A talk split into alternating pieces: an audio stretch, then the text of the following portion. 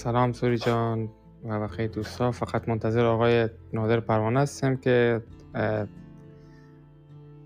نه آقای پروانه هم تشریف و سلام نادر جان. صبح بخیر. از شما رسی شب است. سلام سفیولا جان. دارم سرمند باشین. سلام بدون قربانت مرسی. علیرضا هم که آمد. خب آقای پروانه چون فکر کنم یک شنبه است اینجا در اروپا و آمریکایی طرف ها فکر کنم زیاد وقت چیز نکنم. چون اکثر دوستا یک برنامه چیزی دارن میشه که یک لطف کنی خودت یک مختصری در رابطه با کتاب یک معلومات بدی برای دوستا و بعدش همگی ما میشنویم دیگه. ما در خدمت نادر عزیز. سوری جان خوش آمدی. درود به صفی جان تشکر که دعوت کردیم بالا. درود به نادر جان و درود بر علی جان.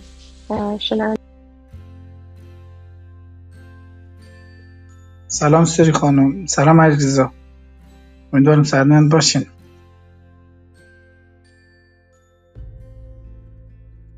اگر اجازه باشه. سلام دوستان عزیز. سلام دوستان عزیز. نادر جان نمی‌خوایم با اسد هماهنگی کنیم برای پیام داد. نادر جان پس چیز است؟ اسد پیام داده که سب کنند که زب کنند. خب ما اینجا خودت نوشتی راستی علی.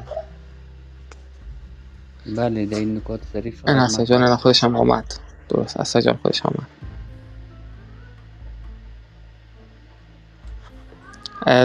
جان در رابطه با کتاب قرار است جان شروع کنه برنامه را. من ایفام که همیال روم در حال ریکارد شدن است یا نه؟ اگر در حال ریکارد شدن است که نادر جان میشه صحبت خودش شروع کنه یک آب درست است. نادر جان خیلی چی است؟ روم در حال ریکارد شد. بله من سلام عرض می‌کنم خدمت دوستایی که در آدینس هستن اسد جان عزیز. برنامه خود شروع کنیم به این خاطر که خیلی وقت گیر نشه و تانیم استفاده درستتر کرده باشیم. ما به سلسله برنامه های کتابخانی امروز اولین جلسه خانش کتاب را شروع می‌کنیم و کتابی که امروز می‌خوایم مطالعه کنیم کتاب جمهوری اثر افلاتون است و اولین بخش کتاب امروز ما شروع خب در ابتدا باید من خدمت شما عرض بکنم که خود کتاب نام کتاب کتاب جمهوری است. کتاب جمهور جمهور اثر افلاتون افلاتون یکی از بزرگترین فیلسوفان یونان است که آثار مختلفی داره و افلاتون در اصل شاگرد سقراط است و در واقع افلاتون ادامه دهنده همان مکتب و اندیشه های سقراط است و به نحوی ادامه میده کار استاد خود را. چند خیلی زیبای و قشنگه که دوستان وقت بگذارن مطالعه بکنن. این اندیشمندان این فیلسوفان یونان باستان را. چون اینها بنیانگذاران یک از مفاهیم بودن. چیزهایی که ما امروز از آنها وام گرفتیم بیاد می‌گیریم. در کل افلاتون متولد 427 قبل از میلاد است و در سن 81 سالگی در 347 قبل از میلاد وفات می‌کنه.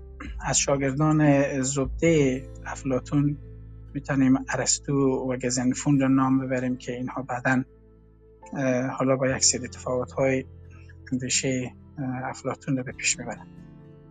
ما میخواییم که از کلاب هاوس استفاده درستتر و بهتری بکنیم و در ضمن برنامه های دیگری که داریم بحث کتابخانی را هم داشته باشیم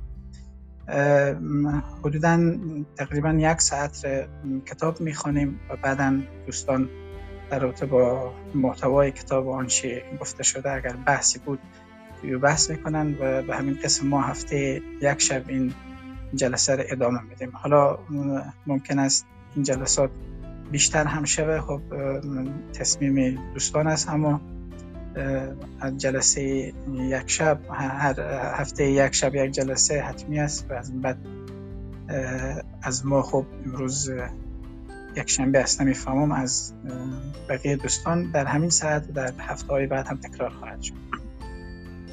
ما کتاب جمهوری افلاتون رو وقتی می‌خوانیم در واقع لب و لباب کتاب جمهوری افلاتون پیوند دادن نظام قدرت با نظام معرفت هست. یعنی افلاتون دیدگاه های جالب در رابطه با قدرت و معرفت داره و به نحو می‌خواهی که افلاتون بین دولت و تربیت رابطه برقرار بکنه. یعنی افلاتون خیلی جالب است. بدانیم که دید او این است که اساسا باید فیلسوفان جامعه رهبری بکنن یا اینکه رهبران با فلسفه دل بستگی داشته باشند و فلسفه بدانند برنامه ما شکل روحانی کتاب است چون ضبط میشه و تبدیل به اپیزود میشه و بعدا میشه که دوستان از لینکی که در کلاب گذاشته میشه از اون لینک ها استفاده بکنن و ممکن است در آینده ها روی سایت طولانی ترین روم قرار بگیره. اگر جنگ نبود و همچنین در جاهای دیگر از طریق مختلف اون رو دانلود کرد. بنان ما از روی کتاب می‌خوانیم. کتاب جمهوری افلاتون در واقع درس گفتارهایی هست. یعنی دیالوگ هایی هست بیشتر بر محور سقراط شاگرد افلاتون هست میچرخه. و این درس گفتارها درس گفتارهای زیبا و جذابی هست. ده تا درس گفتار است و این ده تا ما می‌خوایم حداقل در ده جلسه خلاص بکنیم. خب کما اینکه یک مقدار متن سقیلی هم داره این کتاب. و متن کمی ناخوانتری هم در دسترس ما قرار داره. حالا در جلسات بعد شاید متن بهتر پرمتواتری رو پیدا بکنیم. اما از با همین چیزی که در دست داریم و از همین کمترین امکانات استفاده می‌کنیم و پیش میریم. متنی که من دارم جمهوری افلاتون چاپ اول شهریور ماه 1353 هجری شمسی در تهران این طبع شده و چاپخانه مربوط به چاپخانه خوشه هست. ده درس داره که ما امروز از یادداشت مترجم که در واقع خلاصه کلی از کتاب افلاتون هست کتاب جمهوری افلاتون شروع می‌کنیم و بعد همین قسم میدیم به جلو چون جلسه اول است ببینیم تا چه حد می‌تونیم در حال یک ساعت ما برنامه رو به پیش ببریم. از دوستان خواهش می‌کنم که اگر دوست دارن و علاقه دارن در آخر بحث شریک بشن در رابطه با صحبت بکنن یا در جلسه های بعد تا جایی که خواندیم و ادامه او رو بخوانن و بعدا در رابطه با این اندیشه های افلاتون در جلسه های بعد بتانن بحث های داشته باشیم که تبدیل به یک گفتگو بشه و ما بهتریات بگیریم بهتر و موثرتر خواهد من اطاله کلام نمی کنم بیشتر از این می‌پردازم به کتاب و کتاب می‌خوانیم با هم دیگر. اگر جایی ما متوجه نبودم و مایک ما بسته شده بود یا اینترنت ما کنکشن یا مشکل داشت حتما دوستا تذکر بدن. یا اگر اینترنت دیگه ما در اینجا اینترنت کوی نداریم. اگر اینترنت ما کلا قطع شد برای چند دقیقه روی موضوعاتی گفته شد بس بکنین من دوباره وصل میشم. و استفاده می‌کنم. مشکل خاصگی در اینترنت ندارم یا برق و اینترنت ممکن است کنکشن محدود قطع شه ولی آرزومندم که همون کار هم اتفاق نیفته. از یادداشت مترجم شروع می‌کنیم که شروع کتاب است میشه که ضبط هم می‌کنن از اینجا ضبط.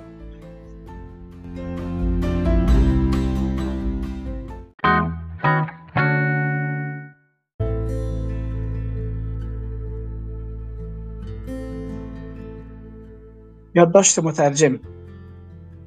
این کتاب از حیث مطالب فلسفی گوناگون که در آن مورد بحث قرار گرفته قریتر از آن است که بتوانیم با مقدمی کوتاه معرفی کنیم. اینجا فقط اشاره می توانیم کرد به اینکه منظور افلاتون از نوشتن جمهوری طرح این مسئله است که مهمترین هدف زندگی اجتماعی چیست. برای اینکه آن هدف به دست آید وظیفه اساسی دولت کدام است؟ و برای آنکه دولت یا جامعه سیاسی بتواند از عهده انجام آن وظایف برایت بتواند از عهده انجام آن وظیفه برایت سازمان سیاسی آن چگونه باید باشد؟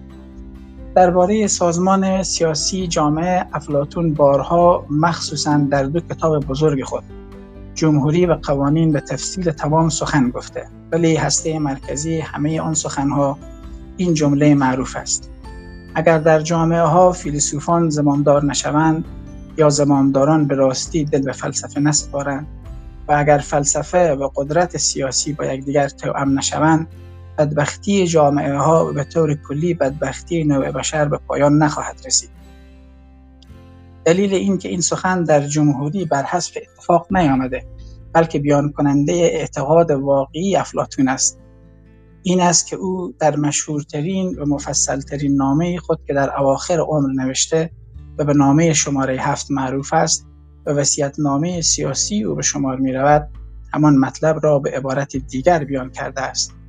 آنجا که می‌گوید برای اینکه حق فلسفه را ادا کرده باشیم فاش می‌گویم که تنها فلسفه می‌تواند زندگی خصوصی و اجتماعی آدمیان را سامان بخشد.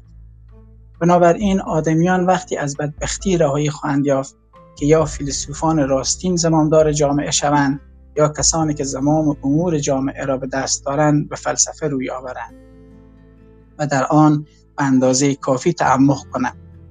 این سخن در نظر نخست چنان شگفت انگیز می نماید که سبب شده است بسی کسان آرزوهای افلاتون را درباره سازمان سیاسی جامعه خیال واهی بشمارند ولی اگر هدفی را که افلاتون برای زندگی اجتماعی قائل است بشناسیم در آن باره داوری دیگری خواهیم کرد. فلسفه افلاتون بر پایه اخلاق استوار است. های سقراط درباره های انسانی مبدع کار اوست. و او با دنبال کردن آن ها توانسته است نخستین طرح روش دیالکتیکی خود را بریزد. و نظریه ایده را پدید آورد. پس از آن هم که فلسفه او مستقل گردیده و موضوع شناسایی نقش اساسی در آن پیدا کرده شناسایی در نظر او بیش از هر چیز کوششی است در تربیت اخلاقی و هدف از شناختن جهان شناختن خود که پایه اصلی فلسفه سقراط است. های افلاتون را درباره اخلاق و تربیت اخلاق تربیت اخلاقی به سه فصل می‌توان تقسیم کرد. قایت زندگی اخلاقی که رسیدن به خود خوب یا خوب برترین است. دوم تحقق خوب در فرد یعنی قابلیت. سوم تحقق خوب در جامعه دولت یا همان جامعه سیاسی به معنای راستین.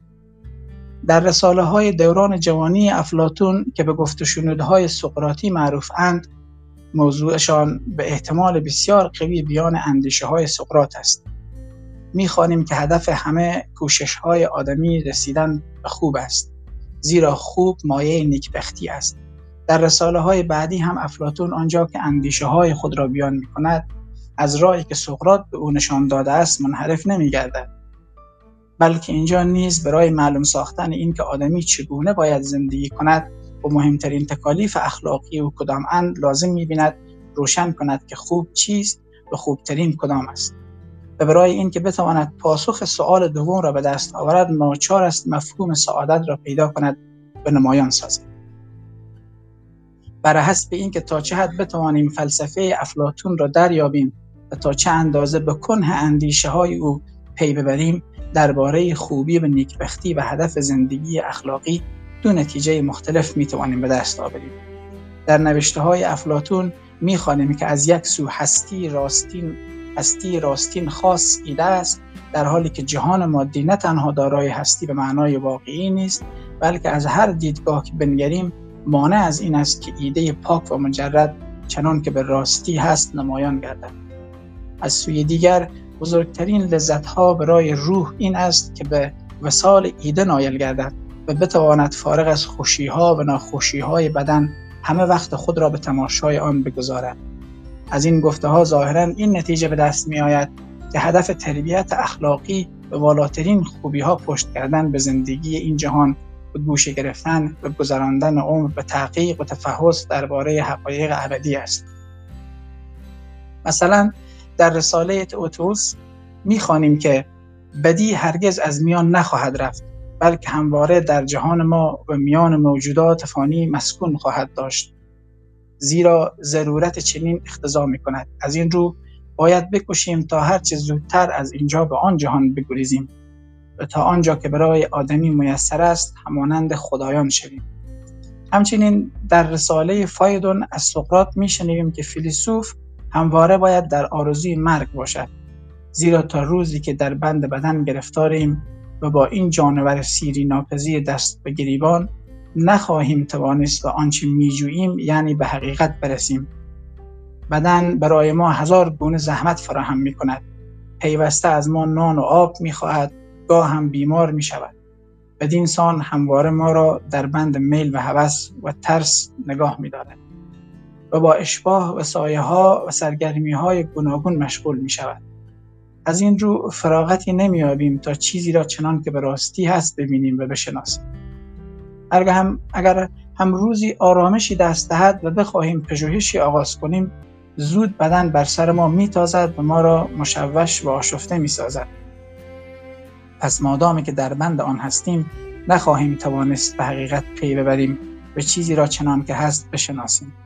بنابراین اگر بخواهیم به حقیقت دسترسی یابیم ناچاریم خود را از قید بدن رها سازیم تا بتوانیم با دیده روح حقایق را ببینیم.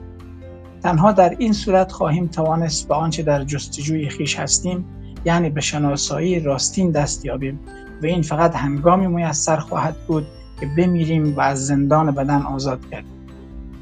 در همین جمهوری می‌خوانیم که ما آدمیان در این جهان چون زندانیان در غار تاریک به بند کشیده شده ایم. از این رو در همه عمر جز سایه و شبه نمی بینیم مگر اینکه بر حسب تصادف نیک پس از تحمل رنج های طاقت فرسا از بند رها شویم و از غار بدراییم و به دیدن جهان روشن نائل گردیم. کسی که بخت یارش شود و بدین مرحله از نیک بختی برسد هرگز آماده نخواهد بود به آن جهان و آن جهان روشن و زیبا پشت کند و به غار تاریک بازگردد. بدین جهت فیلسوفان راستین را فقط با تهدید و زور می‌توان مجبور کرد از مقام بلندی که به یاری فلسفه رسیدهاند بازگردند و به امور بیارج آدمیان یعنی به کارهای سیاسی بپردازند. خلاصه بدن زندانی است که روح در آن به زنجیر بسته شده و یگانه آرزویش این است که هرچه زودتر زنجیر را بشکند و از زندان رهایی یابد. از این گذشته گرچه بدی تنها در روح جایگزین می شود ولی یگانه علت همه بدی ها بدن است. از این روح روح تا از بدن جداست از همه بدی ها و آفات مسئول است ولی همین که در بدن جایگزین جا جایگزید چنان و بدی و پلیدی آلوده می شود که قیافش به کلی دگرگون می گردد. درست مانند خدای دریا که از بس خزه دریایی و صدف و شن سراپایش را فرا گرفته دریانوردان سیمای حقیقی او را هرگز نمی توانند دید. اگر در طریق شناختن فلسفه افلاتون بیش از این پیش نرویم و در همین مرحله توقف کنیم خواهیم گفت بقیده او یگانه راه درست در زندگی این است که از دنیا کناره بگیریم و به قول فیلسوفان در رساله فایدون به بدن اعتنایی نکنیم و جز به مقدار ضروری به آن نپردازیم و نگذاریم طبیعت پلید بدن, بدن روح ما را آلوده سازد. بلکه تا می توانیم خود را از این پلیدی بر, بر کنار نگاه داریم تا آنکه خدا ما را از دست آن برهاند. ولی این نتیجه ای که نه تنها برای تربیت اخلاقی بلکه برای زندگی آدمی جز جنبه منفی قائل نیست. هم به اساس فلسفه افلاتون مقایر است و هم با شیوه زندگی سقراط که در نوشته های افلاتون به عنوان نمونه ایدئال انسان خوب به تمام معنا نمایان است. کسانی که با نوشته های افلاتون آشنایی دارند می‌دانند که عشق در فلسفه او نقشی بزرگ دارد. هرچند هدف عشق ایده است یعنی چیزی که برای خودش خواسته می شود نه برای چیزی دیگر. با این همه بیدار کننده ها عشق در آدمی زیبایی های جهان کون و فساد است. به عبارت دیگر در این مرحله جهان مادی نه تنها مانی پدیدار شدن ایده نیست بلکه جهان که در رساله های در رساله ها و فایدروس به تفصیل آمده است آدمی فقط هنگام روبرو شدن با جهان مادی به یاد ایده میافتد. از این رو کسی که نتواند به درستی زیبادل ببیند و با حرکتی از این مبدع مراحل مختلف عشق را بپیماید به مقام بلند عشق حقیقی نتواند رسید. و کسی که درد آمیخته با لذت عشق زمینی و مجازی را تحمل نکرده باشد مزه لذت فارغ از درد عشق حقیقی را نخواهد چشید. حتی افلاتون در رساله فلیپ که یکی از رساله های بسیار پرمغز دوران پختگی اوست آماده نیست شناسایی تنها را مایه سعادت آدمی بداند بلکه آنچه سبب سعادت می شود در نظر او آمیزه ای است از عناصر گوناگون که شناسایی هرچند مهمترین آنها ولی به هر حال یکی از آنهاست. زیرا زندگی دور از هر گونه لذت و درد برای آدمی کافی نتواند بود. و کسی که همه عمر را به فرا گرفتن دانشهای خدایی بگذارند و به هنرها و دانشهای غیر حقیقی بی بماند حتی از یافتن راه خانه خود ناتوان خواهد ماند. این نکته را در دیگر رساله های افلاتون به طور دیگر و با عبارات گوناگون می‌توان یافت. خلاصه چکیده گفتار او این است که سعادت در مرتبه نخستین رسیدن به ایده و تماشای آن است.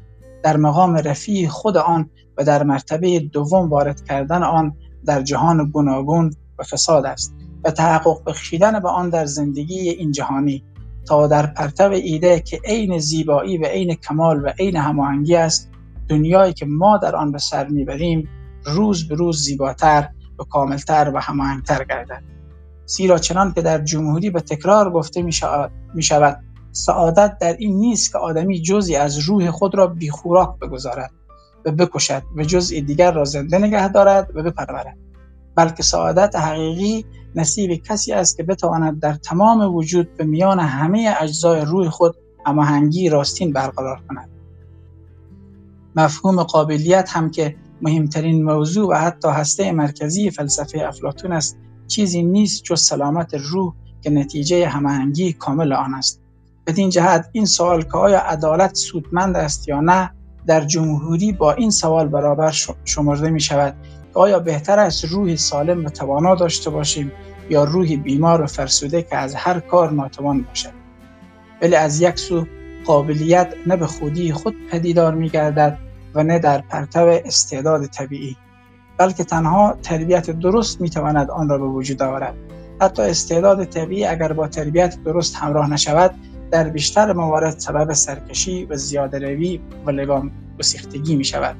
و آدمی را به سوی فساد رهنمود می گردد و تنها چند تن انگشت شمار بر حسب اتفاق ممکن است از تباهی مسئول بماند.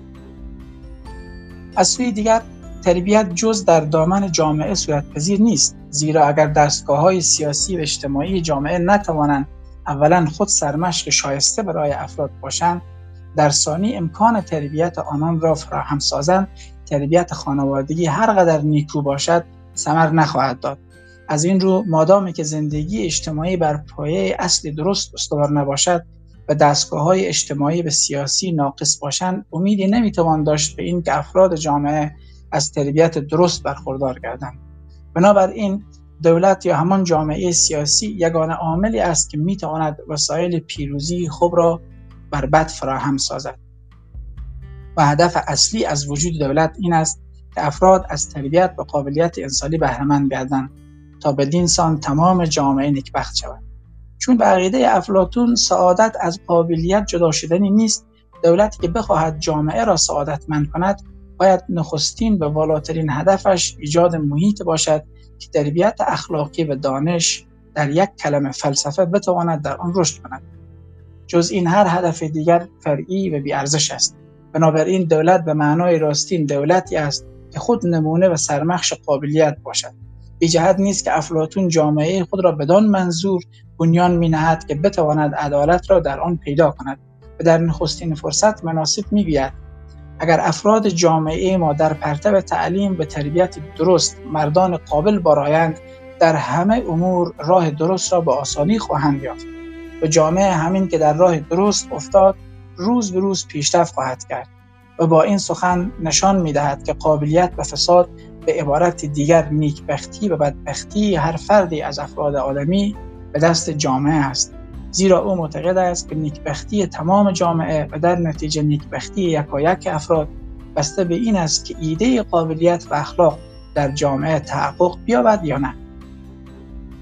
اگر هدف زندگی اجتماعی تربیت اخلاقی و ظهور و رشد قابلیت باشد پیداست که دولت یا همان جامعه سیاسی به معنای راستین تنها تحت همان شرایط و در پرتب همان عواملی می‌تواند به وجود آید که قابلیت به وجود می آید.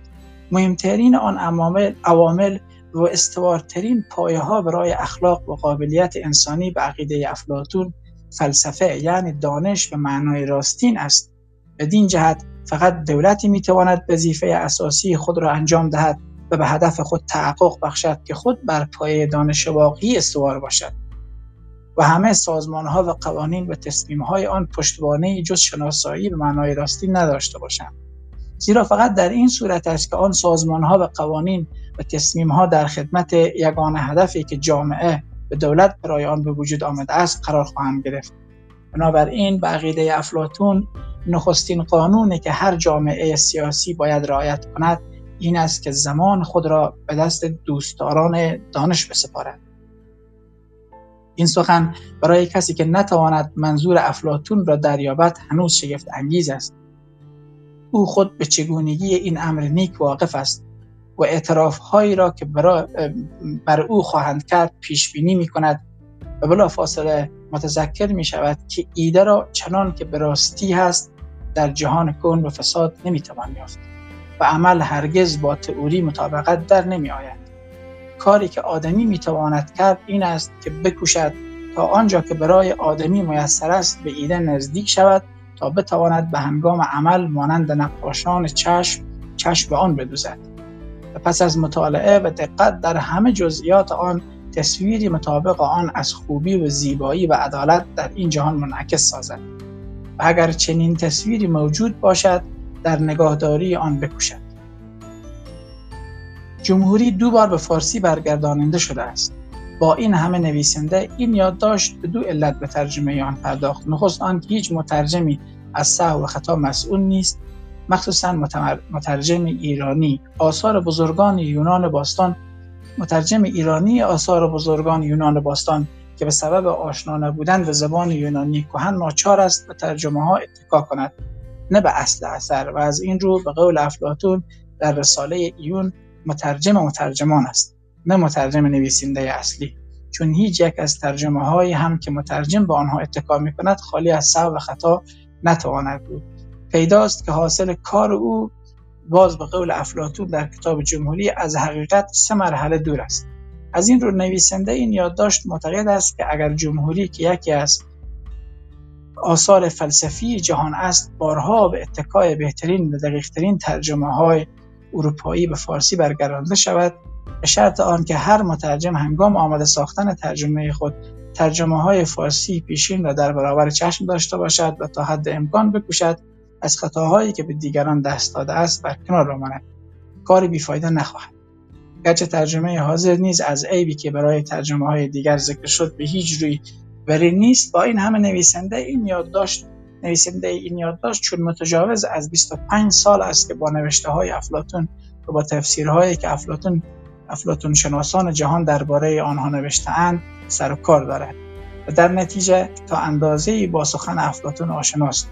امیدوارم توانسته باشد طرز فکر افلاتون را در ترجمه حاضر منعکس سازد. علت دوم که نویسنده این یادداشت را به ترجمه این کتاب وادار کرد این است که او از دیر زمانی بر آن بود که همه نوشته های افلاتون را به فارسی برگرداند چنان که تاکنون 26 رساله به کتاب از آن میان دوازده رساله با همکاری مرحوم رضا کاویانی در دسترس فارسی زبانان گذاشته است. از این رو نمی‌توانست از ترجمه جمهوری که مهمترین اثر افلاتون است بدان علت که دیگران نیز آن را ترجمه کردن چشم بپوشد. در ترجمه این کتاب به ترجمه های اروپایی اتکا شده به این معنا که ترجمه آلمانی زیگموند تویفل و ویلهم ویگاند پایه کار قرار گرفته و در عین حال از ترجمه های شلایر ماخر و آگوست هورنفر و برایزناس و ترجمه فرانسوی لئون روبن استفاده شده است. شماره های 327 تا 621 که که بالای صفحه هاست صفحه های مجموعه آثار افلاتون معروف به مجموعه استفانوس است که در قرن 16 میلادی در پاریس انتشار یافته آن شماره ها در بسیار از ترجمه های آثار افلاتون قید می گردد و کسانی که در نوشته های خود به جمله از افلاتون استراد می کنند پس از ذکر جمله مورد نظر شماره صفحه مجموعه استفانوس را هم که آن جمله در آن واقع شده است می آورند تا کار مراجعه کننده آسان شود. تقسیم جمهوری به ده کتاب از افلاتون نیست بلکه کار ناسخان بعدی است که یا به مناسبت اقتصادی کار استنساخ و یا برای آنکه مراجعه کنندگان بتوانند مطلب مورد نظر خود را به آسانی پیدا کنند بیشتر های قطور مانند جمهوری و قوانین افلاتون و آثار هومر و دیگران به اجزای تقریبا برابر تقسیم نمودند در آوردن فهرست مطالب جمهوری از مترجمان دیگر تقلید نشده بلکه فقط عنوان کوتاه از عمده مطالبی که در هر کتاب مورد بحث قرار می‌گیرد در صفحه جداگانه که هر کتاب را از کتاب بعدی مجزا می سازد قید گردیده. و پس از هر عنوان شماره مجموعه استفانوس که بحث مطلب به آن آغاز می گردد آورده شده است. شهریور 1353 محمد حسن لطفی. یادداشت مترجم بود در رابطه به اینکه کلا اندیش های افلاتون و مخصوصا اشاره مستقیم روی جمهوری افلاتون داره که جمهوری افلاتون لب و لباب جمهوری افلاتون برای چی است؟ من بود که من در ابتدا هم گفتم که جمهوری افلاتون به دنبال چی است می‌خواد چیکار بکنه. بعضی از نویسنده ها به این باورن که افلاتون اگر همین کتاب جمهوری و قوانین ده هم بیرون می‌داد و دیگر اثر دیگری نمیداشت با حال این کافی بود. چون واقعا کتاب های پرباری از نگاه فلسفی. و ما وقتی جلوتر بریم در مباحثی می‌بینیم موضوعات مطرح میشه که دقدقه های ما هم هست. و اکثرا دوستانی که من می‌شناسم در اینجا هستن دقدقه های فلسفی زیادی دارن که حالا در روم ها اینا روی بحث. من بخش اول کتاب تا یک قسمت می‌خوانم باز ادامه می‌گذاریم در جلسه بعدی. کتاب نخست جمهوری افلاتون شامل یک سری از بحث های یعنی خود کتاب به شکل محاوره هم کانورسیشن درست شده که سقراط با در یک جامعه با آدم های مختلفی که حالا اسم اینا می‌گیرم روی یک سر از موضوعات بحث می‌کنه. دقیقا دقدقه هایی که ما شما داریم. یعنی دقدقه های اجتماعی که ما در درون اجتماع بحث می‌کنیم در رابطه به اونها شک داریم به اینها. خب خود افلاتون در واقع بنیانگذار یک شکل گفتگوی دیالکتی هست که شما حالا این محاوره وقت نگاه بکنیم دقیقا می‌فهمیم که افلاتون چگونه وارد بحث میشه و چگونه طرف مقابل خود قناعت میده روی موضوعات فلسفی.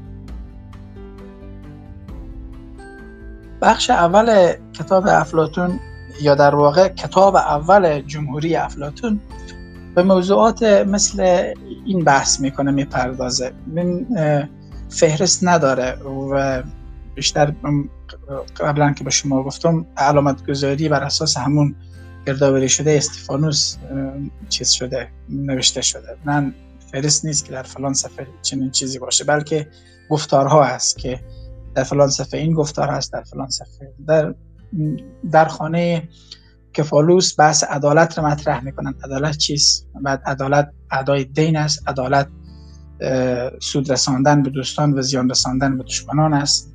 کلا عدالت هست. عدالت چیزی است که برای قوی سودمند باشد. ظلم کامل سودمندتر از عدالت است. ظالم دانا و خردمند است و عادل نادان و ابله. عدالت قابلیت و دانایی است و همچنین موارد دیگری مثل این ظلم فساد و نادانی است. ظلم نیرومندتر است یا عدل؟ قابلیت چیست؟ عدل قابلیت روح است و ظلم عیب و فساد آن. و در کل نتیجه بحث. از یک جای شروع میشه این گفتمان. از اینجا شروع میشه که سقراط نقل می‌کنه. میگه دیروز با گلاوکن پسر اریستون به پیروس رفته بودم تا خدا را نیایش کنم و هم ببینم جشنی را که برای بزرگداشت او گرفته بودند چگونه برگزار می کنند. چون نخستین بار بود که چنین جشنی به پا می شد. مردم شهر دسته با شکوه آراسته بودند ولی دسته هم که مردم تراس به راه انداخته بودند کم از آن نبود. پس از آن که نیایش را به جا آوردیم و جشن را تماشا کردیم خواستیم به شهر بازگردیم. در این هنگام پلمارخوس پسر کفالوس که ما را از دور دیده بود غلام بچه خود را فرستاد که به ما بگوید صبر کنیم تا او برسد. کودک از پشت سر رسید و دامنم را گرفت و گفت پلمارخوس می‌گوید صبر کنید. برگشتم و پرسیدم خود او کجاست؟ گفت از دنبال می آید صبر کنید. گلاوکون گفت بسیار خوب صبر می کنیم در این گفتگو بودیم که پلمارخوس و آدیمانتوس برادر گلاوکون و نیکراتوس پسر نیکیکیاس و چند تن دیگر که ظاهرا از تماشای جشن برمیگشتند به ما رسیدند. پلمارخوس گفت سقرات گمان می خواهید به شهر بازگردید. گفتم درست حد زده ای گفت می بینید ما چند تنیم؟ گفتم البته می بینیم گفت پس یا باید ثابت کنید که از ما قوی ترید یا اینجا بمانید. گفتم شق سومی هم هست و آن این است که شما را متقاعد کنیم که باید بگذارید برویم. گفت کسی را کسی را هم که آماده شنیدن نیست می توانید متقاعد کنید؟ گلاوکون جواب داد نه. گفت پس بدانید که ما آماده شنیدن نیستیم. آدیمانتوس روی به من کرد و گفت معلوم می شود نمی‌دانید که امشب برای بزرگداشت خدا مسابقه اسب دوانی با مشعل برپا خواهد شد. گفتم اسب دوانی این مطلب تازه است. سواران در حال دواندن اسب ها را دست به دست خواهند کرد یا مسابقه به صورت دیگر خواهد بود. گفت نه همان همان است که گفتی. جشن شبانه هم خواهند گرفت که بسیار تماشایی است. پس بهتر است بمان و مهمانان و مهمان ما باشید تا بعد از شام برویم و جشن شبانه را نیز ببینیم. پس از آن قرار است در میدان گروهی از جوانان را ملاقات کنیم و با آنان به بحث پردازیم. گلاوکون تا این سخن بشنید گفت گمان می کنم بهتر است بمانیم. گفتم اگر میل داری میمانیم.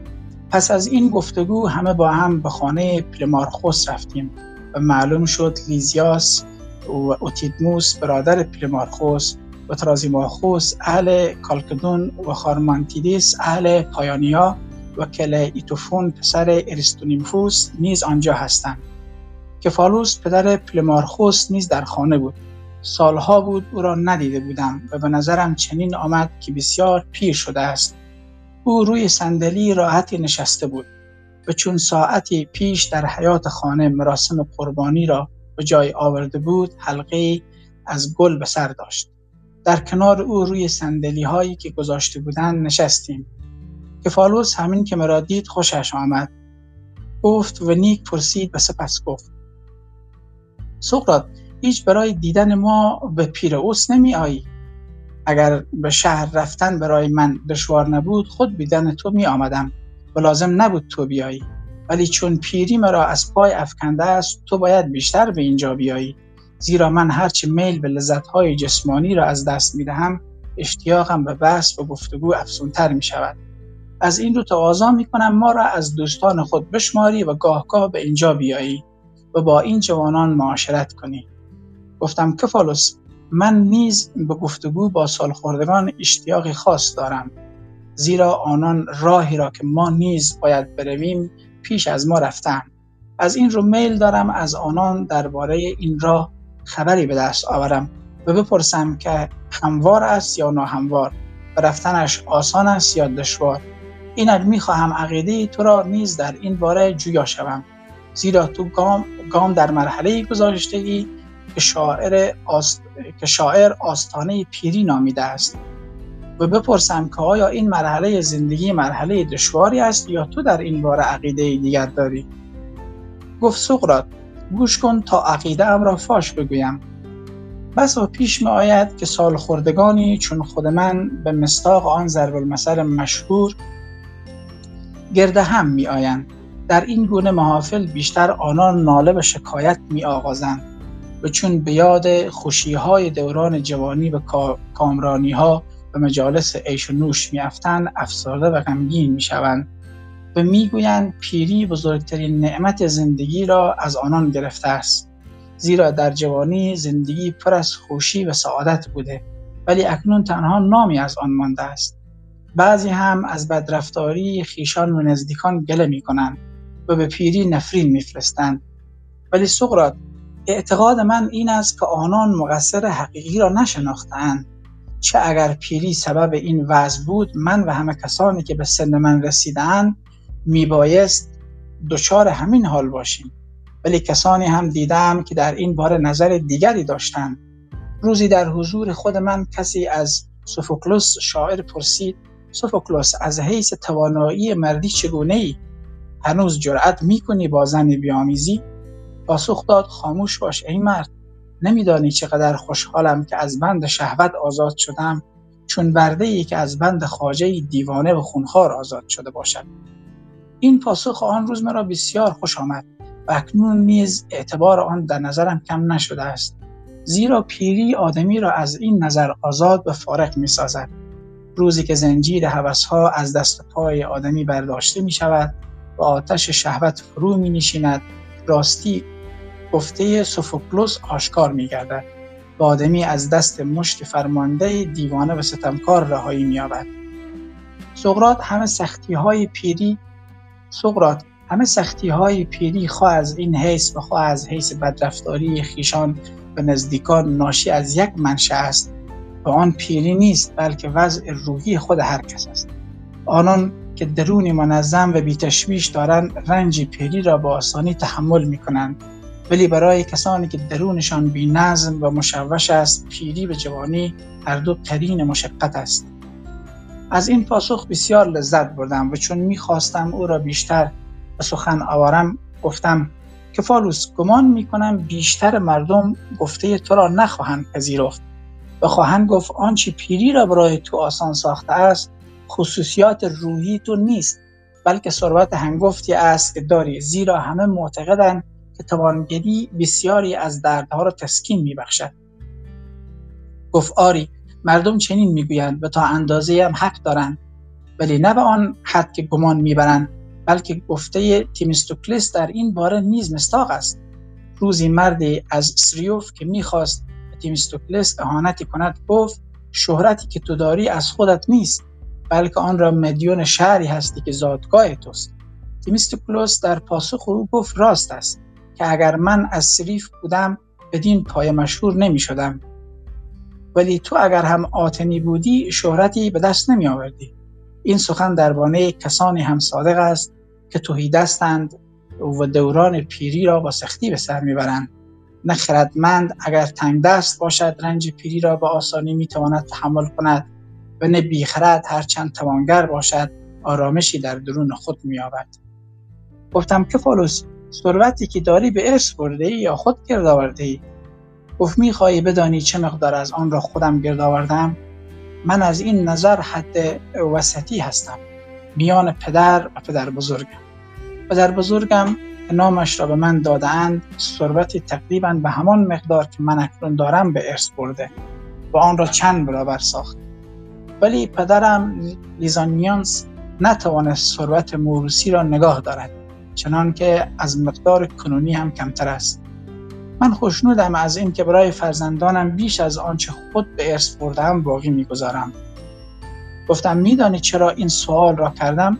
به نظر من تو به پول دلبستگی نداری و کسانی که پول را با دسترنج خود فراهم نکردند بیشتر چنینند ولی آنان که با کوشش خود ثروت گرد آوردند بیش از دیگران به آن عشق میورزند. چه همان گونه که شاعران اشعار خود را دوست دارند و پدران فرزندان خود را.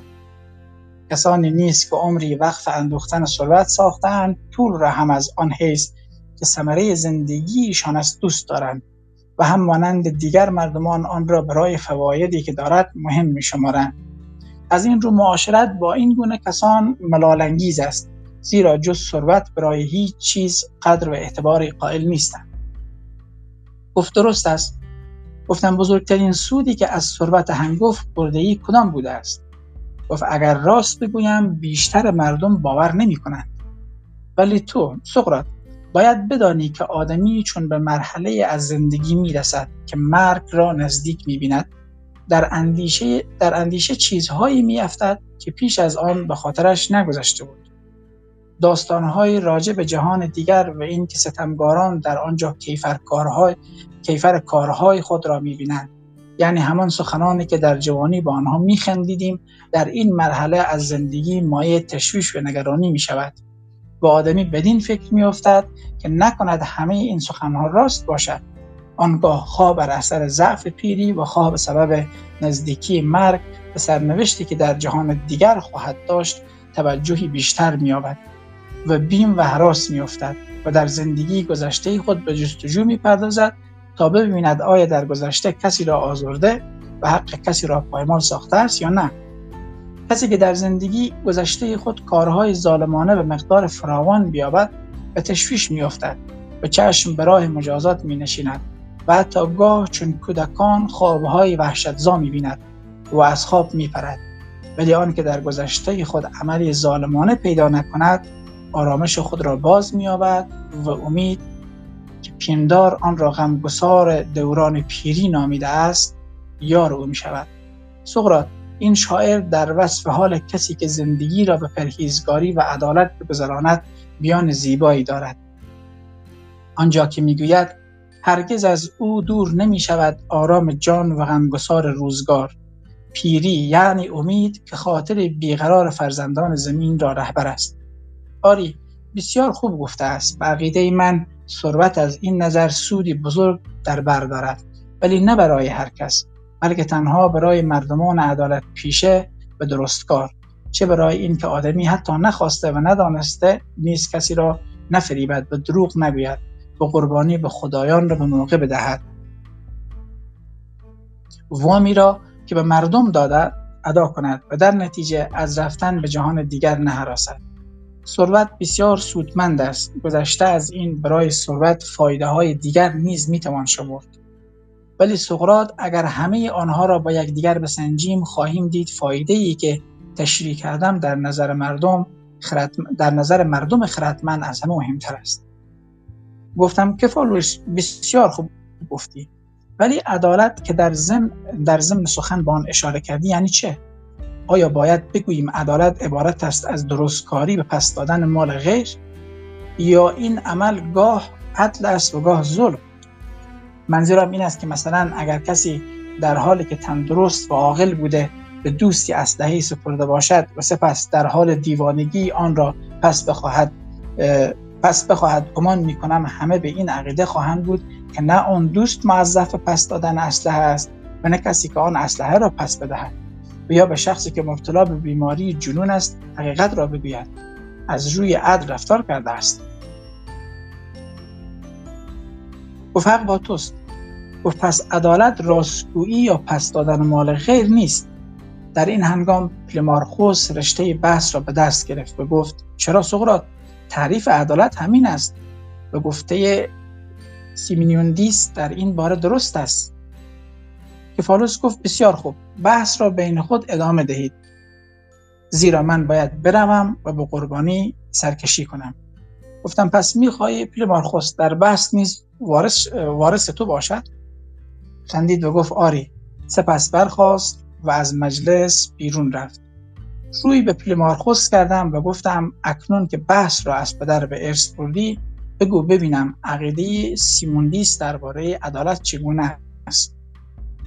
گفت به عقیده او عدالت این است که آدمی دینی را که به هر کسی دارد ادا کند.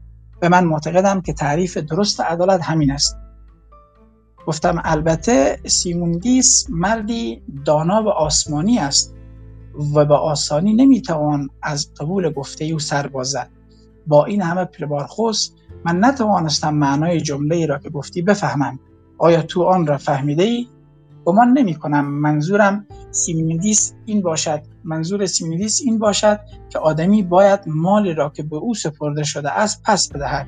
هرچند صاحب مال مبتلا به جنون باشد. گفت حدس تو درست است. گفتم پس اگر صاحب مال در حال دیوانگی مال خود را پس بخواهد نباید آن را به او مسترد کرد. گفت نه حق با توست گفتم بنابراین اگر سیمونیدیس گفته باشد عدالت این است که آدمی دینی را که به هر کسی داده ادا کند از این جمله منظور دیگری دارد. گفت آری به خدا سوگند منظور او جز این است. او می‌خواهد بگوید دین دوستان در برابر یکدیگر این است که به همدیگر خوبی کنند نه بدی. گفتم اکنون فهمیدم. هرگاه به کسی مقدار طلا سپرده باشند به پس دادن آن برای امانتگزار مضر باشد. و امین و امانتگزار دوست یکدیگر باشد در این صورت اگر امین طلا را به صاحب آن مسترد کند دین خود را ادا نکرده است. آیا به عقیده تو منظور سیمونیدس همین است؟ جواب داد همین است. پرسیدم درباره دشمنان چه می‌گویی؟ آیا آدمی دینی را که به آنان دارد باید ادا کند یا نه؟ جواب داد البته ولی دینی که هر کس به دشمن خود دارد این است که به او بدی کند. گفتم پس سیمونیدیس مانند شاعران به استعاره و کنایه سخن گفته است. زیرا منظورش این است که آدمی باید بر هر به هر کسی به هر کسی آنچه در خور اوست بدهد. ولی ظاهر عبارت او این است که آدمی باید دینی را که به هر کسی دارد ادا کند. گفت عقیده تو درباره این تعریف چیست؟ گفتم اگر کسی از سیموندیس می‌پرسد فنی که به نام پزشکی خوانده می شود به کدام کس آنچه در خور اوست می دهد و آنچه می دهد چیست؟ گمان می‌کنی چه جوابی می‌داد؟ گفت جواب می‌داد به تن آدمی دارو و خوردنی و آشامیدنی می‌دهد. گفتم فنی که آشپزی نام دارد به کدام چیزها آنچه در خور آن هست می‌دهد؟ و آنچه می‌دهد چیست؟ گفت به غذاها مزه مطبوع می‌دهد. پرسیدم هنری که به نام عدالت خوانده می شود به کدام کسان چیزی می دهد و آنچه می دهد چیست؟ گفت چنان که اندکی پیش گفتیم به دوستان فایده می دهد و به دشمنان زیان می رساند پرسیدم پس به عقیده سیمینوتیس عدالت عبارت است از خوبی کردن به دوستان و بدی کردن به دشمنان؟ جواب داد به نظر من چنین می آید پرسیدم آن کیست که می تواند از لحاظ بیماری و تندرستی به دوستان خوبی کند و به دشمنان زیان رساند. جواب داد پزشک پرسیدم این کار در حین مسافرت با کشتی و از لحاظ خطرهای دریایی از کدام کس برمی آید جواب داد از ناخدا. پرسیدم درباره مرد عدالت پیشه چه باید گفت؟ او کی و چگونه می‌تواند به دوستان خوبی کند و به دشمنان زیان رساند؟ جواب داد به نظر من چنان کسی در میدان جنگ می‌تواند دشمنان را بکوبد و به دوستان یاری کند. گفتم بسیار خوب. کسانی که بیمار نیستند وجود طبیب بیفایده نیست؟ جواب داد چرا؟ پرسیدم همین است همچنین همچنین است ناخدا برای کسانی که در دریا سفر نمی کنند پرسیدم همچنین است ناخدا برای کسانی که در دریا سفر نمی کند جواب داد آری. پرسیدم پس برای کسانی هم که جنگ نمی کنن وجود مرد عادل بیفایده است؟ گفت نه منظور من این نیست. گفتم معتقدی که عدل در زمان صلح نیز مفید است؟ گفت آری مفید است. پرسیدم آیا فن کشاورزی نیز در زمان صلح مفید است؟ جواب داد آری. پرسیدم به فایده آن این است که محصولات کشاورزی را به دست می دهد جواب داد آری. پرسیدم فن کفش دوزی نیز مفید است؟ جواب داد آری. گفتم برای آماده ساختن کفش؟ جواب داد بدهی است. گفتم اکنون بگو ببینم عدالت در زمان صلح برای به دست آوردن چه چیزی به کار می آید جواب داد برای تنظیم روابط مردم. پرسیدم آیا منظور تو از روابط مردم در موردی است که چند کس با هم کاری انجام می دهند جواب داد آری همین است. پرسیدم آیا هنگام بازی نرد مرد عادل؟ پرسیدم آیا هنگام بازی نرد مرد عادل همکار خوبی است یا کسی که در بازی نرد ماهر است؟ جواب داد البته کسی که در نرد بازی ماهر است. پرسیدم هنگامی که چند کس با هم خانه می سازن مرد عادل بیش از کسی که در فن بنایی استاد است به کار می آید جواب داد هرگز. گفتم اکنون بگو ببینم. همچنان که هنگام نواختن موسیقی به همکار چنگزن بیشتر نیازمندیم تا به مرد عادل و در کدام کار دست جمعی مرد عادل شریک و همکار سودمندی است؟ جواب داد در کاری که با پول پیوستگی دارد. گفتم ولی ظاهرا باید یک مورد را استثناء کنی و آن هنگامی است که بخواهند با پول اسبی بخرند یا اسبی را به پول بفروشند. زیرا گمان می‌کنم در این مورد مرد اسب شناس بیشتر از مرد عادل به کار می آید آقا آیا عقیده تو نیز همچنین نیست؟ جواب داد تردیدی نیست. گفتم و در خریدن در خرید و فروش کشتی نیست کشتی ساز یا ناخدا مفیدتر از مرد عادل نیست. جواب داد چرا؟ پرسیدم پس در کدام کار که با پول پیوستگی دارد مرد عادل مفیدتر از دیگران است؟ گفت هنگامی که بخواهند پول را نگاه دارند و حفظ کنند. پرسیدم منظورت موردی است که نخواهند پول را به کار ببرند بلکه بخواهند آن را محفوظ نگه دارند؟ جواب داد البته. پرسیدم یعنی فقط هنگامی که پول مورد استفاده قرار نگیرد عدالت برای آن پول مفید است؟ جواب داد چنین می نماید گفتم بنابراین هنگامی هم که چند کس بخواهند داسی را محفوظ نگاه دارند عدالت هم برای همه و هم برای یکایک آنان سودمند است. ولی اگر بخواهند آن داس را برای کاری ببرند فن دروگری مفیدتر از عدالت می شود جواب داد درست است. گفتم آیا این قاعده در مورد سپر و چنگ نیز صادق است؟ یعنی آنجا که نخواهند آنها را به کار ببرند به عدالت احتیاج است. ولی وقتی که بخواهند آنها را به کار بیاندازند فن جنگ و هنر موسیقی مفیدتر از عدالت خواهد بود. جواب داد بیتردید چنین است. پرسیدم آیا در مورد همه چیزهای دیگر نیز چنین است که هنگام به کار بردن آنها عدالت بیفایده است ولی برای عاطل گذاشتن آنها احتیاج به عدالت پیدا می شود جواب داد چنین به نظر می آید گفتم پس معلوم می شود عدالت چیزی است بی ارزش زیرا فقط وقتی مفید می شود که نخواهیم از چیزی فایده ای ببریم. ولی اکنون بگذار این نکته را نیز نیز بررسی کنیم. آیا در یک نزاع خواب با مشت باشد یا با وسیله دیگر کسی که در حمله قویتر از حریف است در دفاع از خود نیز بهتر و ماهرتر از او نیست؟ جواب داد البته. پرسیدم و کسی که تواناست خود را از ابتلا به بیماری حفظ کند این توانایی را نیز دارد که کسی دیگر را به بیماری مبتلا سازد. جواب داد گمان می کنم چنین باشد. پرسیدم و کسی که می تواند سپاهی را حفظ کند این توانایی را نیز دارد که از نقشه های دشمن با خبر شود. و آنها را بدزدد. جواب داد آری.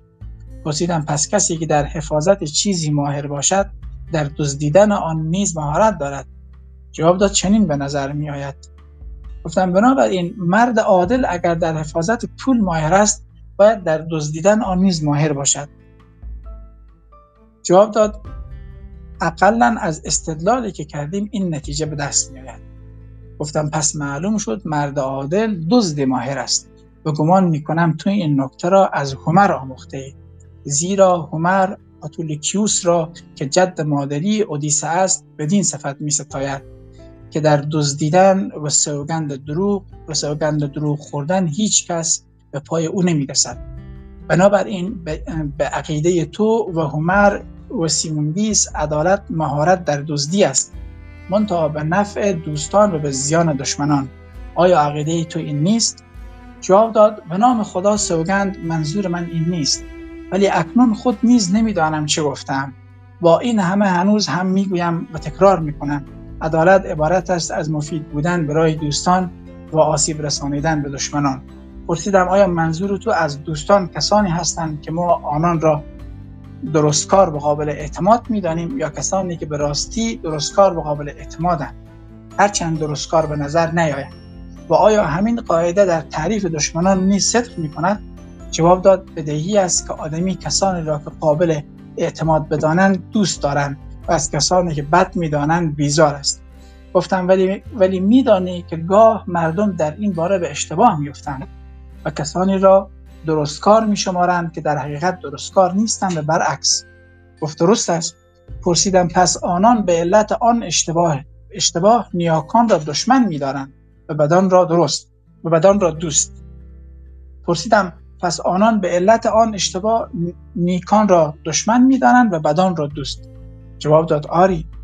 گفتم آیا با این همه برای اینکه عادلانه رفتار کنند باید به بدان یاری کنند و به نیکان آسیب رسانند؟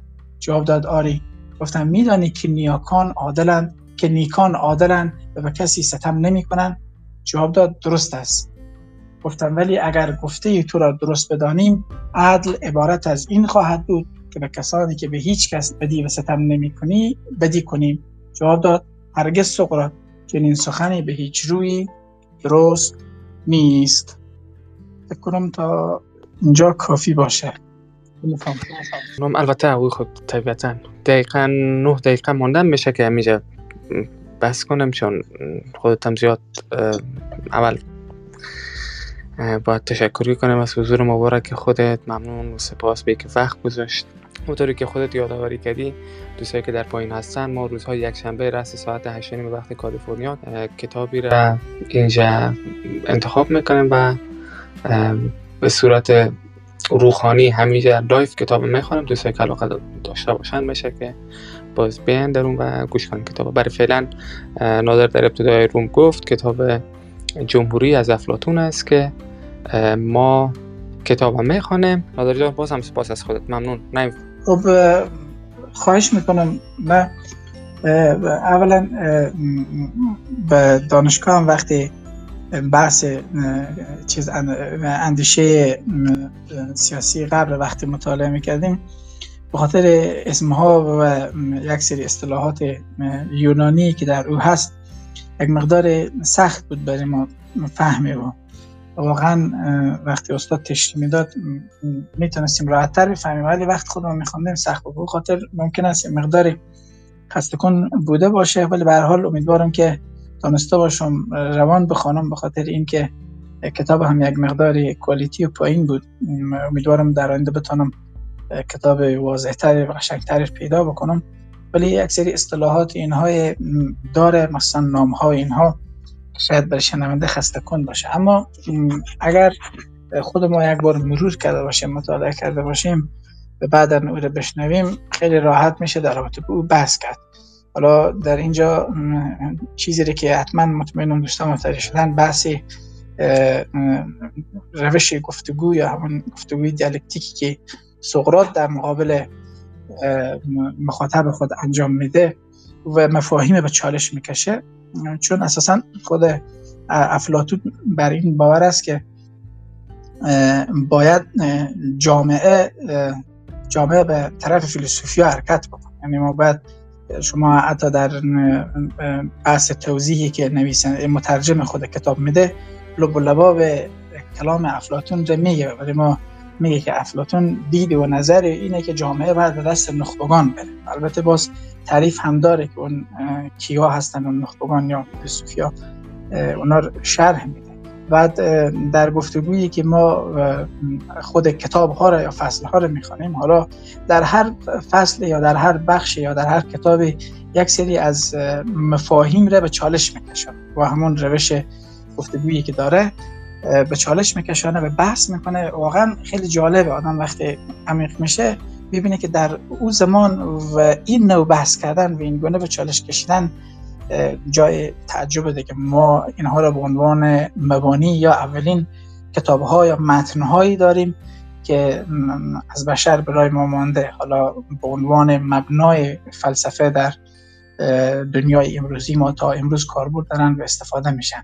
در رابطه با در رابطه با پیری و در رابطه با ثروت رابطه اینها و اینکه اساسا چرا پیری برای برای ادعی احساس کهالت است و برای ادعی به معنای آزادی از خواهشات نفسانی است. بعضی پیر میشن خوشحال و شاداب و سرزنده و بعضی هم وقتی پیر میشن دچار ناامیدی به فرتوتیت میشن یا بحث عدالت که عدالت چگونه به چالش می‌کشه و با پرین ماخورس وقتی صحبت می‌کنه و پسر او چگونه بحث رو به چالش می‌کشن یک بحث چالشی ایجاد می‌کنه و از چه طریقی اونها رو قانع می‌سازه. یعنی روش گفتگو یا گفتمان افلاتون رو وقتی بررسی می‌کنیم خیلی جالبه که چگونه وارد بحث میشه و با سوال های متعدد ابتدا اینطوره که با طرف موافقت می‌کنه. یعنی در گفتگوها چیزی که میشه یاد گرفت این است که ابتدا با فرد از سر ستیز وارد نمیشه. موافقت می‌کنه اما به مرور زمان آرام آرام در قالب یک سری سوال ها آن چیزی که خود او بر او باور داره او به چالش میکشنه و در نتیجه دیدیم که بالاخره طرف مقابل وادار می‌کنه که بپذیره آن چیزی که اون میدانه همه و کمال تمام نیست. یعنی به این معنا هم نیست که می‌خوای بقبولان نظر که داره. فقط می‌خوای به چالش بکشه چون کار فیلسوفا همین است که بخواین به اصل و حقیقت یک چیز پی ببرن و پدیده ها رو آنطور که هست بشناسن. بدن به این فلسفه میگن. و از, از این حیث خیلی جالبه. و امروز ما بحث عدالت رو داشتیم. در جلسات بعد حالا این عدالت یک مقدار دیگه هم هست. بعد روی موضوعات بعدی میریم که هر کدام اینها به همین شکل گفتگو و گفتمان به پیش می‌بره. ممکن است چیزهای جالب به دست ما به حالا دوست دارم چون جلسات اول است که در جلسات بعدی ممکن است یک سری تغییرات اینها ایجاد بشه. دوستا اگر پیشنهادات چیزی دارن بگن و ما از استفاده بکنیم و در آخر بحث هم داشته باشیم. خیلی زیبا. نادر جان اگر لطف کنی یک بار دیگه تاریخ کمی کتاب برای بار اول خب دقیقا چیزی که در ابتدا در مقدمه کتاب بود این کتاب از نسخه اروپایی که به زبان آلمانی و فکر می‌کنم فرانسوی بود نوشته شده. بعد برگردانش آمده. بعد می‌خواستم اولین باری که کتاب تاریخش شهریور و موسانباله کدام سال بود؟ چون من این ما شما میفهم. کتاب ها معمولا در ایران سانسور میشن و سانسور شدنش به هر صورت ولی کوشش می‌کنن ارزش هایی که بیشتر مد نظر خودشان هم هست به طور خیلی هوشیارانه وارد کتاب کنن این گپی که من میگم یعنی به این معنا نیست که من بخوام نقدی وارد کنم بر روی از این کتاب ولی از مقدمه کتاب در ابتدا مثلا تعمین دادن هر چیز ترساندن مردم از جهان دوم و این مسائل من فکر می‌کنم که در مقدمه کتاب من همو ابتدا همین برداشت داشتم. ولی اول باید مشخص شود که اگر لطفا یک بار دیگه بگی کتاب بار اول در کدام تاریخ در ایران چاپ شد. بعد میشه در موردش بیشتر صحبت کنم. فقط همون شهریور سال 1372 گفتی یا 1353 نمیفهم یادم گپ که شما می‌زنید قطعا درست است. یعنی ما اگر منابع رسورسال با زبان انگلیسی بخوانیم به مراتب بهتر از اون است. من تا تجربه که مدارم وقتی منابع حتی در رشته خود وقتی منابع فارسی می‌خوانیم و بعدا منابع انگلیسی رو وقتی مطالعه می‌کنیم. یک سری دستکاری های قطعا صورت می‌گیره. نباید چنین چیزی باشه ولی شده. و متاسفانه جامعه افغانستان ما که در قسمت ترجمه و تعلیف کتاب مشکل داریم و همه از ایران تهیه می‌کنیم. ما هم دچار این سانسور هستیم خواسته یا نخواسته. این کتاب هم وقتی ترجمه شده کتاب افلاتون خب همونطوری که خود نویسنده میگه مترجم میگه این اولین ترجمه نیست. یعنی با آن هم در شهریور ماه 1353 چیز شده نوشته شده. خب چاپ اول در 1353 بوده. اگر اگر اینطور باشه که این کتاب از 1353 تا حالا پی دی اف مانده باشه خب میگه ممکن است که در روی دستبرد زده نشده باشه؟ ولی چنین چیزی بعید است بخاطر اینکه حتی کتاب هایی که در قبل هم تجربه ترجمه شده اگر دوباره اونا رو چاپ کردن در چاپ دوم سوم حتما هایی در او زده شده. من حرف شما کاملا به جای اگر بشه من چیز سورس انگلیسی رو مطالعه بکنه آدم یا زبان های دیگر به نظر من خیلی بهتره. ولی ما چون مخاطب کلاب هاوز ما معمولا فارسی زبان ها هستن و ممکن است تعداد فارسی ندانه و اگر نیاز به انگلیسی باشه میشه که در روم پادکست انگلیسی رو نشر بکنیم. اگر باشه من نمیفهم هست یا نیست شاید اصلا. نادر جان البته من موضوعی که گفتم با یک بار تکرار می‌کنم دمو ابتدا وقتی مقدمه کتاب شروع شد من احساسی برام پیدا شد. ولی وقتی شما شروع کردن به خواندن بخش اصلی کتاب بعد همون ترسم کاملا از بین رفت. یعنی اون نگرانی که داشتم کامل از بین رفت. فقط اون مقدمه کتاب من احساس کردم یک سری دخل صورت گرفته ولی خب با توجه به کتابایی که من از چاپ ایران خوانده من دارم میگم ولی پسانش دیدم که نه اون نگرانی من تا یک اندازه بی دلیل بوده. به حال باز هم سپاس ولی در مقدمه مقدمه برداشت من این حرف بزنم صحبت نکنم. چون مقدمه بیشتر بیشتر که نه کلا برداشت خود مترجم از متن که او را ارائه می‌کنه. بنان مترجم در برداشت خود استقلالیت فکری نداره در این جامعه. چون حالا ما نمونای خیلی زیادی دیدیم در جامعه ایران. که مترجم آنچه که از خود می‌گویه در او مجبور سانسور بکنه. اما چون خود کتاب افلاتون یک متن تاریخیه و در ضمن ما گفتیم که او متن استیناف استیناف تلفظ سخته یک کتاب اصلی و مادری وجود داره که نمیشه در او دست پر زد و همه نویسنده ها وقتی خواستن استناد بکنن به همون کتاب و حتی به شماره صفحه اون کتاب استناد می‌کنن. و این کتاب هم بر مبنای همون نوشته شده. نه در مقدمه یا در اون برداشتی که مترجم از متن داشت شاید حق جانب باشین بله در آنچه که برداشتی او هست گفته. ولی در متن به خاطر اینکه خیلی موضوعات چیز برانگیزی نیست تنش برانگیزی فکر نکنم. والا بازم باید دادم سوری جان اسد رضا شما کتاب گوش کردم. یک ساعت پینجا پینجا یک پینجا دو دقیقه. اگر نظری چیزی دارن میشه بشنویم. و دوستایی که در پایین کتاب گوش کردن مسعود خوش آمدی. بعد و خیلی دوست آقای جویان که تازه به جای ما پیوست. کاوه جان و بقیه دوستا. بشنویم. و شما اگر کسی در رابطه با کتاب نظری دارن. خب نادر جان اگه موافق باشی چون دوستان مایک زدن نظری چیزی ندارن من بار دیگر تکرار می‌کنم. یک شنبه هفته بعد رس ساعت هشت و نه شب به وقت کابل ده شب به وقت ایران یا هشت شب به وقت ایران ببخشید. هشت شب به وقت ایران نه شب به وقت کابل و هشت نیم صبح به وقت کالیفرنیا.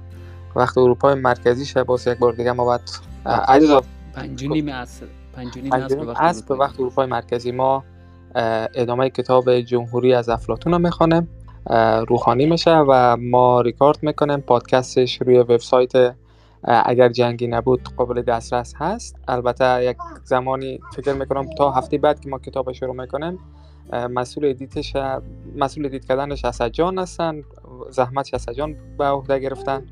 احتمالا تا وقتی که ما جلسه بعدی رو شروع می‌کنیم امیدوار هستیم که بتانیم پادکست بخش اول روی وبسایت داشته باشیم که دوستایی که از جلسه دوم به جای ما اضافه میشن و می‌خواین کتاب گوش کنن بتانن بخش اولش هم روی وبسایت ما دسترسی داشته باشن و کتاب گوش کنن. خب حکمت جان خوش آمدی بالا. اگر صحبتی داری ماک دخل. سلام سلام برای همگی که تشریف دارن در اتاق. من جمهوری افلاتون به انگلیسی خواندیم. و یک بار نه ده بار بخاطر که کتاب بسیار دلچسب است. نه تنها دلچسب است و با کتابی که نفشه شده 2000 بیشتر از 2000 سال تاریخ داره. یعنی به اون وقتش یک یک مفکوره بسیار پیشرفته بود. حتی سیستم های سیاسی و اجتماعی که ما فعلا داریم با مبنای اساس همین نظریه های افلاتون و ارسطو و غیره هست. و چیزی که برای من جالب است با جمهوری افلاتون اگه کسانی که جواب در, در مذهب یا دین پیدا نکردن از نظر فلسفی می‌تونن از آیدی های افلاتون در جمهوری و کتاب های دیگه هم هست موجود هست از افلاتون مگم خب مخصوصا در این کتاب یعنی می‌تونم بتونم به یک نتیجه که برسن بدون قانونای یه سری قانونای مذهبی دینی که وجود داره اگه با اونا مخالف هستن می‌تونن از نظر فلسفی با خدا باوری بپردازن یا اینکه روحانیت یا اسپریچوالیتی یا هر چی که اسمش می‌گذارن بتونن به یه نتیجه مثبت برسن از استفاده از نظر نظرهای افلاتون من شخصا فکر می‌کنم یک, یک نظریه بسیار مثبت برای جامعه می‌تونه باشه. از نظر سیاسی و از نظر دینی و مذهبی هم بسیار موثر است. برای اونایی که با نتیجه یعنی جواباشون رو پیدا نکردن از رای دین یا مذهب. دیگه فعلا همین نظر رو می‌خواستم بگم. ممنون از شما حکمت عزیز. خب دوستان دیگه اگر صحبت ندارن من نادر جان اگر موافق باشی خیلی رومم میبندیم بعد منتظر میمانیم تا هفته بعد.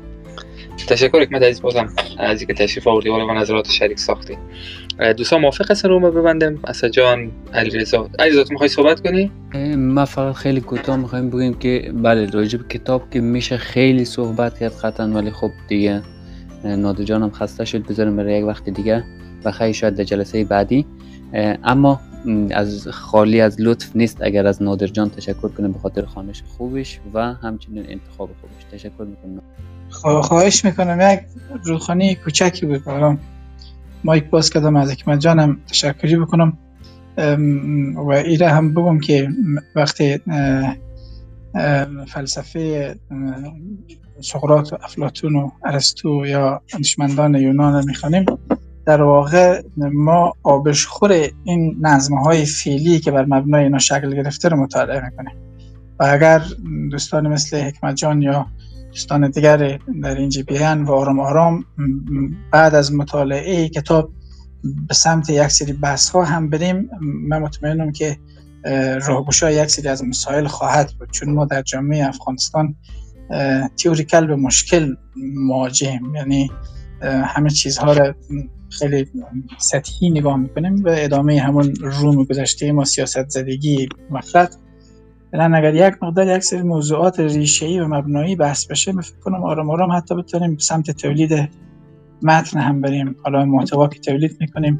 و گفتمان های ما تبدیل به منابع ریسورس هایی بشه که برای آینده به در دانشجوهای نباره البته من خودم دانشجویم حالا های دیگر در اینجا بیان بحث بکنن ایره بتانیم به عنوان رفرنس و ریسورس ها برای دانشجوهایی که علوم سیاسی می‌خوانن یا فلسفه می‌خوانن از او به عنوان بحث های مبنایی و ابتدایی مورد استفاده قرار بگیره و ما هم یک موارد در رابطه با حکومت نظام اجتماع و نظم سیاسی جامعه مدنی و انواع نظام ها حاکمیت ها انتقال قدرت و همو چی میگن بلانس توازن قوا اینها بتونیم دست پیدا بکنیم. من فکر کنم خیلی مفید واقع میشه. سپاسگزارم از شما. تشکر از همگی. دوستان اگر صحبتی نداشته باشن هفت شش پنج چهار سه دو یک. بدرود.